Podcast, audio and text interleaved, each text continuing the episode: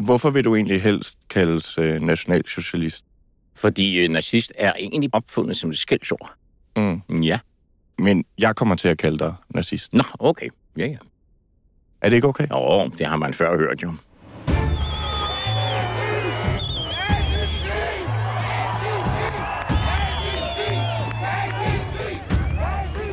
Kugle i maven med det samme. Lige pludselig så er vi bare i en stor slåskamp med alle moddemonstranterne, plus politiet. Stadigvæk fuld uniform på og hagekorsarmbind, og det her ben om hovedet med blod over hele skjorten. Hvad vil du gøre ved det, dit fede laster, din nazisvin? Det her er Ekstrabladets podcastserie om de danske nynazister.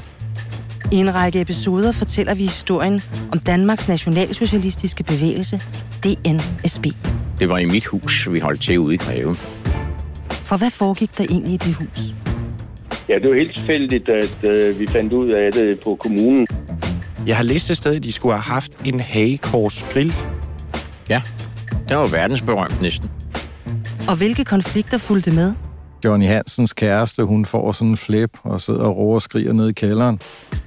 Og så siger Johnny, du har jo aldrig gjort andet end en halvhjertet indsats. Ekstrabladets journalist Andreas Munk har talt med centrale aktører fra DNSB.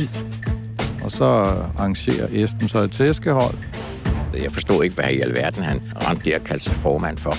Om deres forbindelser til udlandet, Det, at Tom Have blev inviteret til Saddam Husseins fødselsdag, det var noget, jeg kunne misunde. altså, men, Så var jeg med til fødselsdagsfesten. de interne stridigheder Det vil sige, at han skifter sin familie ud med en araberfamilie. Det var vi ikke glade for. og om, hvorfor nogen vælger at blive noget så tosset som nazist. Det er lidt ligesom at tale med en, som tror, jorden er flad. Nå. Velkommen til Førebunkeren i Greve.